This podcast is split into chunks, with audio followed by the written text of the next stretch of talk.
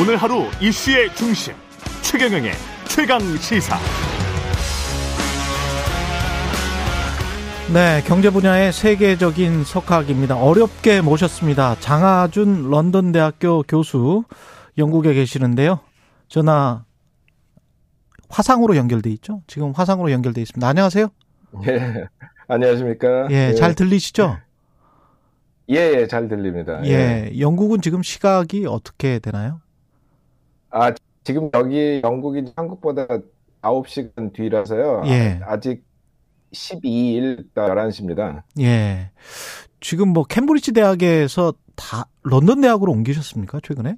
예, 예. 제가 캠브리지 대학에서 1990년부터 32년 동안 교편을 잡고 있었는데 예. 지난 6월 달에 런던 대학으로 옮겼어요. 예. 아, 그렇군요. 예. 위치는 예. 거의 비슷한 곳. 근데 이제 또 새 책도 나왔더라고요.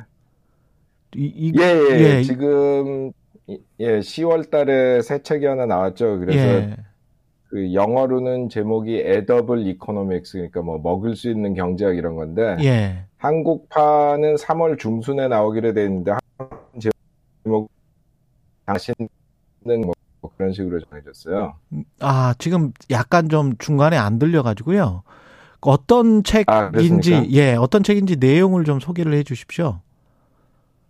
예, 예, 예. 그 지금 한국판 제목은 장하준의 맛있는 경제학 이렇게 돼 있는데 예, 예. 이 음식 얘기를 통해서 경제학 얘기를 풀어나가는 책이에요. 아, 그래서 그래요?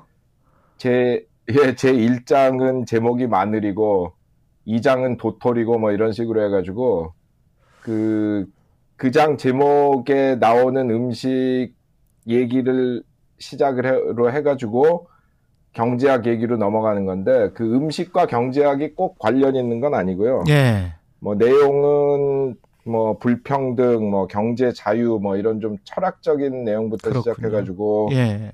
기후 변화, 복지 국가, 뭐 돌봄 노동, 뭐 이런 실질적인 주제까지 좀 다양하게 다루고 있습니다.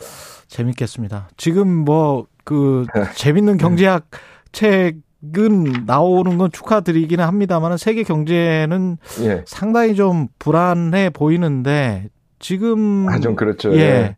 세계은행에서 이야기하는 저 뭐 한 2점 몇 프로에서 1.7%로 내린 거 있지 않습니까? 세계 예. 경제 예, 성장률.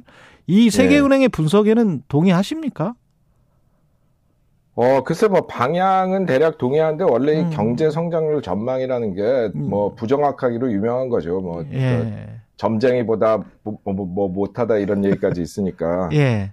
근데 특히 지금 상황은 그 뭐 러시아 우크라이나 전쟁이 언제 어떻게 끝날지 안 끝날지도 모르고 음. 최근에 기후 변화 때문에 그 재난이 굉장히 많이 증가하고 있잖아요. 무슨 뭐 산불에 홍수에 뭐. 그렇죠. 예, 그리고 뭐 중국의 코로나 상황이 어떤지 뭐 예측하기 힘든 한때보다도 더 그 힘든 것 같아요. 예. 뭐 정확한 숫자는 사실 뭐 제가 보기엔 큰 의미가 없고 예, 예. 다만 방향이 그렇게 하향 조정할 정도로 전망이 안 좋다 뭐 그런 데는 뭐. 동의합니다. 방향에도 지금 보니까요 네. 마이크가 살짝 살짝 끊어질 예. 때가 교수님이 약간 움직이실 때 그런 현상이 나타나거든요. 아 그렇습니까? 예, 그러니까 죄송하지만 한 앞으로 한 20분 예, 동안은 가만히 예 있을게요. 가만히 있으면서 예, 예. 말씀을 하시면 예, 예. 예 훨씬 더 청취자들한테 예. 도움이 될 것 같습니다. 지금 예. 상황을 2023년을 경기 침체라는 단어로 우리가 써도 됩니까? 경기 침체입니까? 아, 글쎄요. 그 뭐 경기 침체라는 게 이제 그 경제학에서 정의하기는 그 4분기 두 번을 그렇죠. 마이너스 마이너스 성장을 성장. 해야 이제 그걸 경제 침체라고 하는데요. 예. 예. 글쎄 꼭 마이너스까지 갈지는 모르겠어요. 왜냐하면은 어, 그 미국이 지금 또 인플레가 좀 한풀 꺾였고 음, 최근에 나오는 보도를 보면 독일이 사실 그 러시아 가스 때문에 타격 제일 입은 타격을 견뎌내고 있더라고요. 예, 그래서 뭐 꼭 마이너스 갈지는 모르겠는데 예, 뭐 하기 힘든 변수가 많아서 예. 방금 말씀드린 대로 예. 뭐꼭 마이너스가 될 거다 안 될 거다 뭐 그렇게까지는 저는 그 얘기를 못 하겠네요. 예, 마이너스가 될 거다 안 될 거다. 그그 아마 만나셨을 수도 있을 것 같은데 찰스 구다트 교수 같은 경우에 인구 이야기하면서 예, 예. 이 고물가나 고금리 현상이 수십 년 동안 지속될 수도 있다 이런 이야기를 지금 하시잖아요. 중국 아 글쎄요 뭐 예. 예. 어떻게 보세요? 그럴 그런 거는? 수도 있죠. 근데 이제 그게 지금 우려는 그런 방 그게 몇십 년 갈지는 전꼭 모르겠어요. 왜냐하면 그 사이에 여러 가지 기술이 개발될 수도 있고 또 제도가 변할 수도 있고 이래서 예. 뭐 예를 들어 뭐 그 노인 고용을 확장하는 그런 정책을 음. 쓸 수도 있고 예, 또 그 자동화가 많이 돼가지고 인력이 옛날만큼 필요 없어질 수도 있고 그러기 때문에 예. 뭐 그렇게 그냥 몇십 년 예측하는 거는 저는 사실 좀 적절하지가 그 않다. 위험한 거라고 보는데 예. 예, 그 뭐 그런 그 방향의 움직임이 있긴 있는 거죠. 그러나 이제 그이 이 뭐야 사람이라는 게 무슨 그런 문제가 생기면은 장기적으로 보면 또 그 생각지도 못한 해결책을 만들어내고 그러기도 음. 하거든요. 예. 예, 그래서 뭐 지금 뭐 그렇게까지 뭐 몇십 년 보고 얘기할 거는 아니라고 아니다. 생각합니다. 예. 생각지도 네. 못한 해결책이 좀 나왔으면 좋겠는데 중국이 네. 올해 대안이 될 수도 있다. 그래도 좀 성장이 지난해보다는 그래도 다른 나라들보다는 나을 것 같다. 이런 전망에 관해서는 어떻게 생각하십니까? 아, 그렇죠. 뭐 중국은 지금 우리나라가 이제 뭐 7, 80년대 그랬던 것처럼 이제 투자를 많이 하고 그게 또 생산성 향상으로 이어져 가지고 수출 많이 하고 성장 많이 하고 뭐 이런 선순환 구조에 지금 들어 있어요. 음. 그래서 뭐 그 기본적으로 이제 그것도 또 몇십 년 가지 않죠. 예, 우리나라도 그런 게 끝났던 것처럼 이제 사실상 성장률이 많이 낮아지기도 했고 예. 예, 이제 그게 점점 그 다른 걸로 그 변화를 할 텐데 지금 당장은 그런 선순환 구조에 들어 있고 그 다음에 아. 금융시장을 개방을 안 해놨었기 때문에 2009년, 2008년, 9년 그 국제 금융위기에 타격을 별로 안 입었거든요. 아. 그래도 그 나라보다는 건강하고 왜냐하면 예. 지금 뭐그 미국을 비롯한 선진국 뭐 우리나라도 포함해가지고 그때 타격받은 것 때문에 아직도 그 멍들어 있는 게 많아서 예. 근데 중국은 상대적으로 그 영향을 덜 받았기 때문에 예.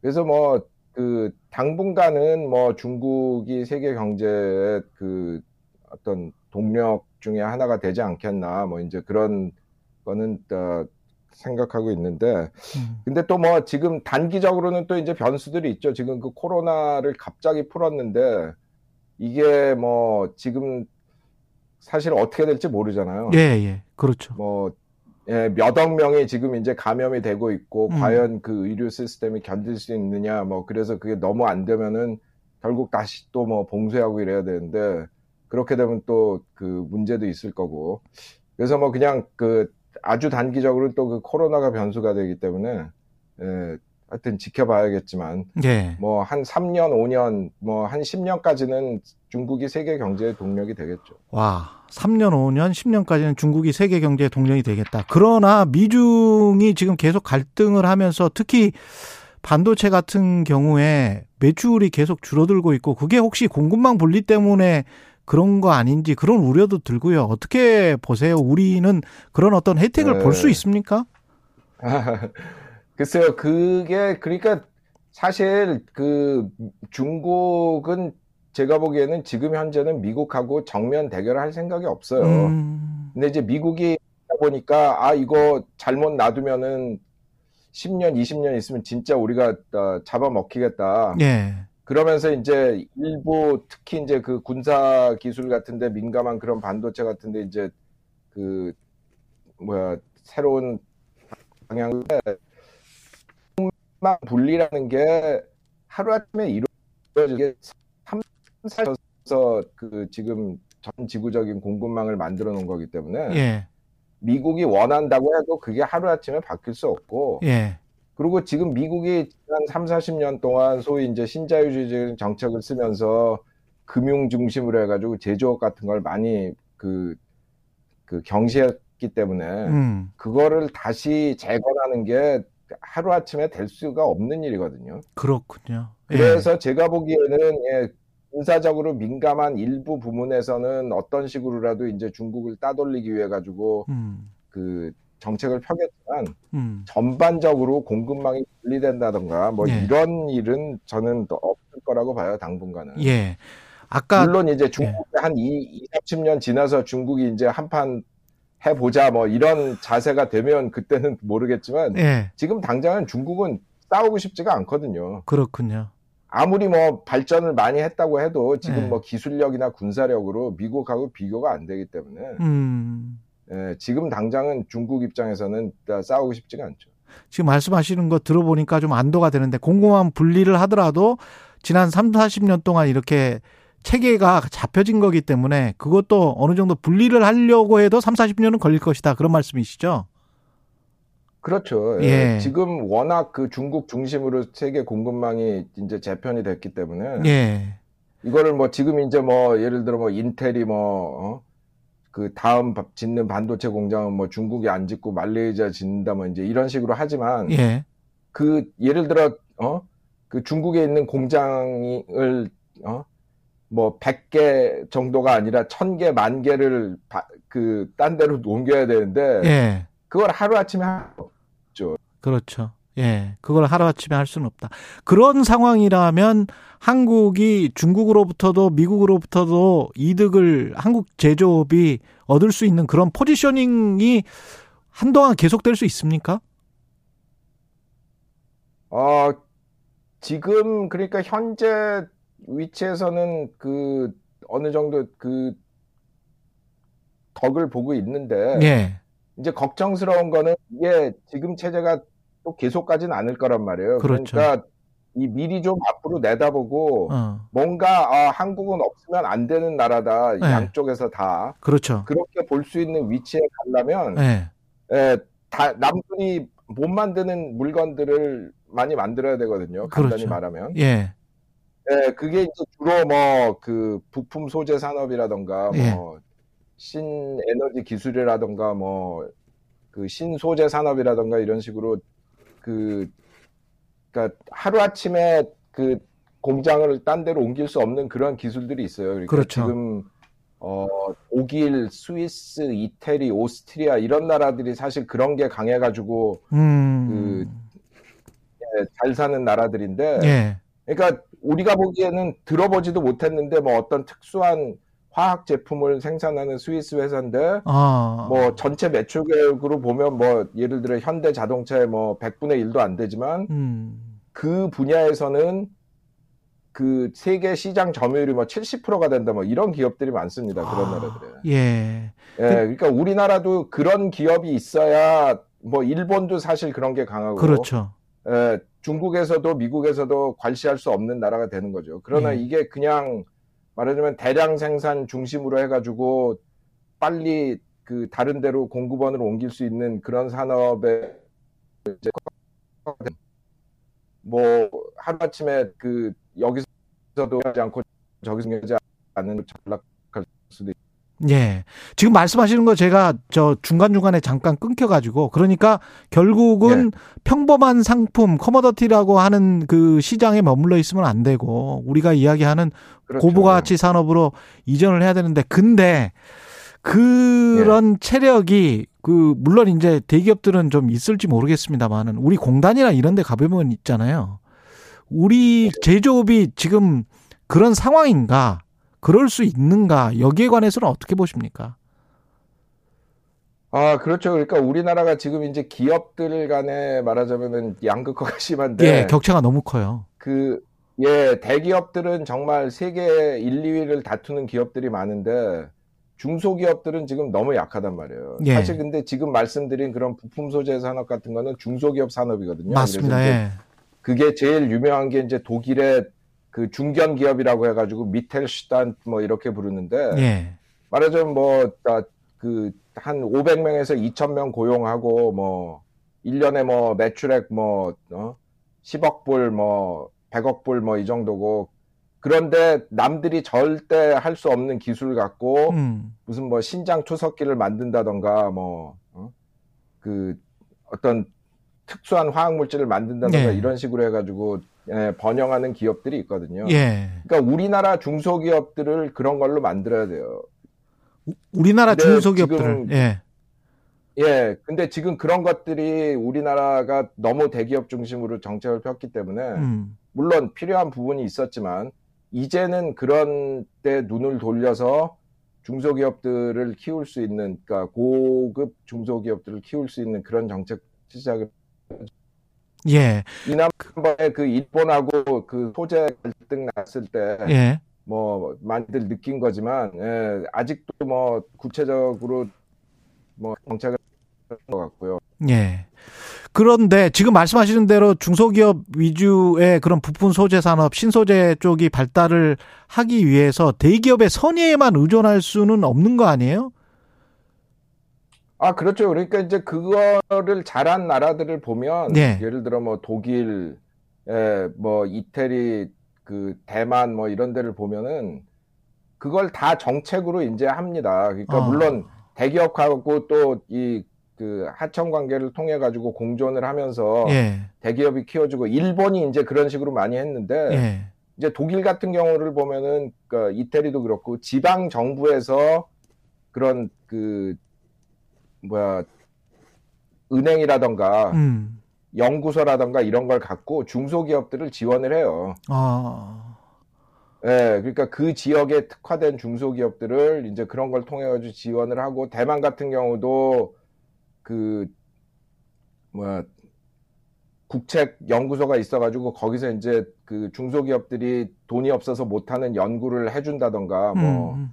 말하자면은 그 대기업들이 맥킨지 같은 거 불러서 그 받을 조언 같은 거를 그런 기관에서 해준다던가 해가지고 예. 예, 중소기업들을 도와주거든요. 예, 예. 그래서 이제 그런 게 또 필요하죠. 물론 뭐 일본이 한 대로 그 대기업과 중소기업 간의 어떤 따- 특유의 공생 관계를 통해 가지고 또 할 수도 있지만 예. 예, 정부 정책이 많이 필요합니다. 그렇군요. 정부의 정책이 뭐 강제하는 정책을 할 수는 없을 거고 시장에서 뭔가 유도하는 정책 쪽으로 가야 될 것 같은데 그런 게 뭐가 있을까요? 어, 그러니까 중국이 가장 어려움을 겪는 게 이 기본 비용이 많이 드는 연구 개발이라던가 아, R&D. 그, 수- 예, 그, 그 다음에 이 노동자 훈련이라던가, 아, 뭐, 그러니까 수출 시장 개척이라던가, 이런 거는 그 기본 비용이 많이 들기 때문에 예. 개별 기업이 하기가 힘들단 말이에요. 대기업 같으면 자기들이 돈이 있으니까 하지만 중소기업들은 그런 걸 못 하는데, 중소기업이 성공한 나라를 보면 뭐 독일, 덴마크, 이태리, 뭐, 그, 오스트리아 이런 데를 보면 정부가 그런 걸 잘 지원을 해줘요. 그렇군요. 사업 환경, 사업 네. 인프라의 하드웨어적이고 소프트웨어적인 측면을 다 정부가 좀 지원을 아주 좀 정밀하게 해줬으면 좋겠다. 그런 말씀이신 것 같습니다. 예, 예, 예. 정확히 요약해 주셨습니다. 예. 세계 경제 관련해서 미국 금리 인상 관련해서는 안 여쭤볼 수가 없을 것 같은데요. 이게 네. 계속 그 갈까요? 아니면은 한 3분기쯤에 그 멈출 거다 이런 예상들도 많은데 멈추고 나서는 또 금리 인하를 내년에 할 거다 아니면은 3, 4분기에는 시작할 거다 이런 어떻게 보십니까? 글쎄 뭐 제가 뭐 금융 전문가는 아니라 정확한 타이밍까지는 말씀 못 드리겠는데 예. 우선 한 가지 이제 중요한 게 지금 인플레는 딴 때랑 달라가지고 이게 공급 측 요인에 따라 생긴 인플레이기 때문에 예. 그러니까 보통 인플레가 아, 뭐 항상 그런 건 아니지만 주로 많이 일어나는 게 뭔가 이렇게 그 시- 금융시장 같은 게 과열되고 막 그 돈이 많이 몰리면서 그게 그 희귀한 재화를 쫓아다니니까 일어나는 이제 그런 경우가 많은데 이번에는 갑자기 뭐 어, 기름이 안 들어오고 천연가스가 안 들어오고 곡물이 안 들어오고 이래가지고 생긴 게 많거든요. 예. 코로나 때그 음. 고금이 돼가지고 생긴 것도 많고 그래서 단순히 금리만 해결할 수가 없어요. 그렇군요. 그래서 이제 이거를 말하자면 공급적인 공급적인 면에서 이제 곧 뭔가 그 행동을 취해야 궁극적으로 해결될 문제인데 예.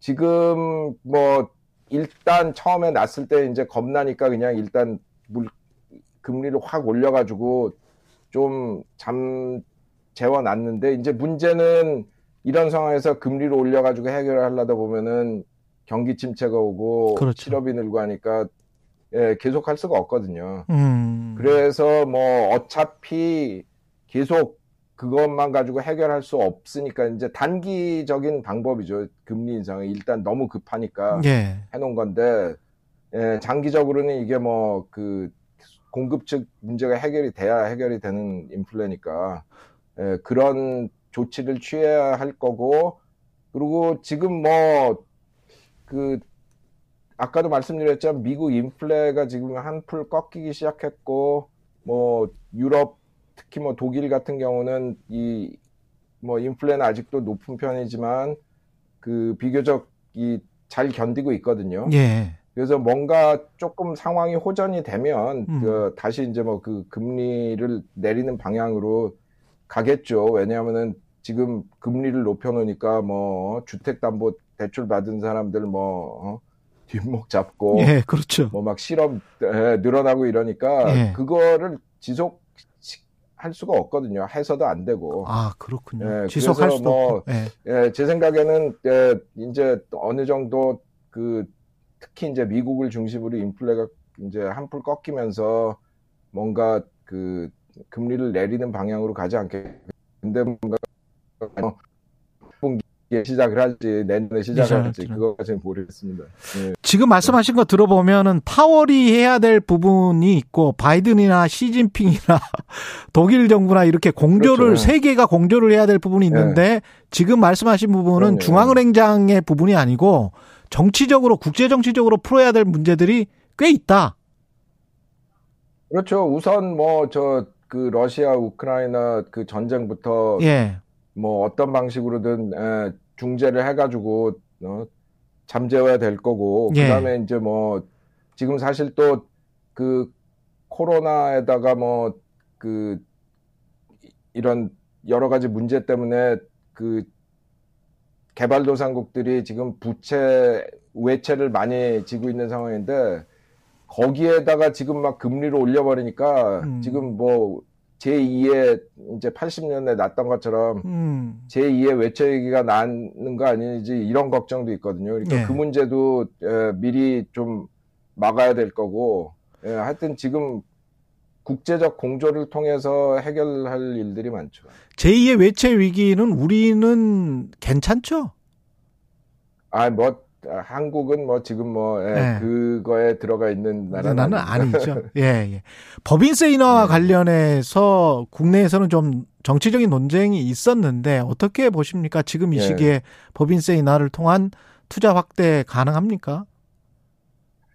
글쎄 뭐 법인세 인하가 투자를 확대시킨다는 거는 설이지 증명된 일이 없어요. 그리고 뭐 그렇군요. 그냥 일단 보기만 해도 예. 예를 들어 그 유럽에서 영국은 법인세가 낮은 나라입니다. 19%. 음. 스위스는 그거보다 한참 높아서 27.5%. 독일은 그거보다 높아서 그세 나라의 그 GDP 대비 투자율을 보면 영국은 17%고 독일은 22%고 스위스는 26%란 말이에요. 아, 그러니까 법인세가 제일 낮은 나라가 투자가 제일 낮아요. 그러니까 그 법인세가 물론 뭐 투자 결정 요인이 아니라는 건 아니지만 예. 일부에서 생각하는 것처럼 그게 결정적인 요인은 아닙니다. 주요 법인세가 낮은 게 그렇게 좋, 음. 예. 법인세가 낮은 게 그렇게 좋다면 뭐 기업들이 다 저 뭐 파라과이, 불가리아 이런 나라로 옮겨가죠. 왜냐하면 그 나라들은 법인세가 10%인데. 예. 근데 안 간단 말이에요. 왜냐하면 그 나라는 어, 말하자면은 음식점으로 말하면 음식값은 따- 싸지만 음식이 맛이 없거든요. 그렇죠. 예. 이 정부가 세금을 거, 따- 예, 조금 걷어가는 대신에 그 서비스가 안 좋단 말이에요. 물론 그렇죠. 어, 서비스라고 하는 게 꼭 그 뭐 정부 자체의 네. 서비스도 있지만 뭐 예를 들어 교육 수준이라던가 그렇죠. 예, 사회 간접 자본이라던가 이런 게 안 좋기 때문에 음. 거기에 다른 나라 기업들이 안 간단 말이에요. 그런 음. 식으로 보면은 결국 중요한 거는 전반적인 투자 환경이지 음. 세금만 갖고 얘기해서 안 돼요. 그러니까 사- 실제로 그 기업들한테 그 외국에 투자할 때 어떤 걸 제일 많이 보냐 뭐 이러면 걸 물어보면 예. 제일 먼저 나오는 얘기들이 사회 간접 자본하고 노동력의 질이거든요. 아, 뭐 법인세, 뭐 규제 이런 거는 그 순위에 있긴 있지만 뭐 5등, 6등 이렇습니다. 예. 예, 그러니까 그 예, 뭐가 중요한가를 이제 잘 생각을 해봐야 되는 거죠. 예. 알겠습니다. 복지 관련해서 아유, 시간이 너무 아깝네요. 지금 복지 예산 네. 두고도 여러 가지 이야기가 있는데 교수님께서는 경제민주화의 네. 핵심이 복지인데 복지가 가진 사람 가진 사람의 것을 빼앗아서 없는 사람에게 주는 복지는 복지가 아니다. 이렇게 정의를 하셨거든요. 예. 그럼 어떻게 해야 복지가 되나요? 아, 글쎄, 제가 이제 뭐, 한마디로 좀 더 알기 쉽게 표현을 한 게 있는데, 예. 복지는 공짜가 아니라 공구다. 공부. 그게 뭐냐면은, 예, 공동 구매라는 거예요. 그러니까 이 복지, 물론 이제 그, 아, 공동 구매를 하기는 하되, 이제, 아, 뭐, 누진세라는 것도 있고, 뭐, 소득이 낮은 사람은 소득세를 아예 안 내고, 뭐, 이러니까, 그, 내는 돈이 좀 다르긴 하지만, 공짜는 아니거든요. 아무리 가난한 음. 사람도 부가가치세 내잖아요. 예, 그렇죠. 예. 그리고 조금 소득이 생기면은 작지만 법인, 아, 저 뭐야, 소득세도 내고, 그렇죠. 그렇기 때문에 이게 절대 공짜는 아니고 누구나 다 돈을 내는 건데 상대적으로 음. 이제 돈 많은 사람들이 좀 더 비싸게 사는 거지만 이게 공동 구매란 말이에요. 그래가지고 이게 공동 구매를 해서 가격을 낮추는 겁니다.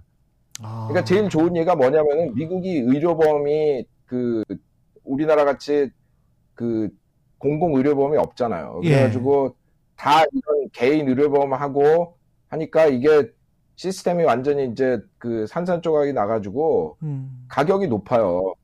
그러니까 미국이 GDP 대비해서 17%를 그 저 뭐야 의료비에 쓰는데 예. 뭐 다른 선진국에 비해서도 뭐 거의 두배 그렇죠. 가까이 되는데 예. 예, 건강 지표는 선진국 중에 꼴찌란 말이에요. 아, 그렇죠. 그 물론 다른 요인들이 마- 많이 있지만 음. 그 중에 요인 중에 하나가 의- 의료계가 너무 파편하다 보니까 음. 그한 번에 예를 들어 어, 그, 그 영국 같이 의료가 공공화되어 있는 데는 가가지고 어, 대역회사에 어, 당뇨병 약 3천만 명어치 줘. 뭐 이, 이런 식으로 해서 가격을 엄청냈는데 미국은 그걸 다 개인별 사고 이래야 되기 때문에 예. 그게 아, 예, 하는 거죠.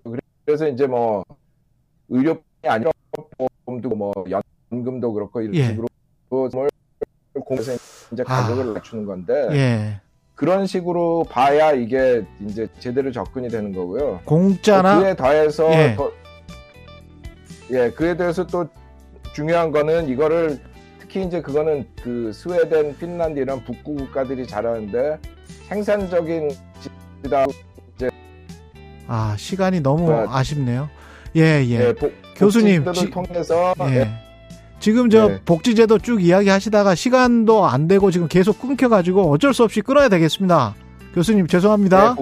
예, 예, 여기까지 네, 하겠습니다. 네. 예, 예. 장하준 런던 대학교 예. 교수였습니다. 고맙습니다. 예, 감사합니다.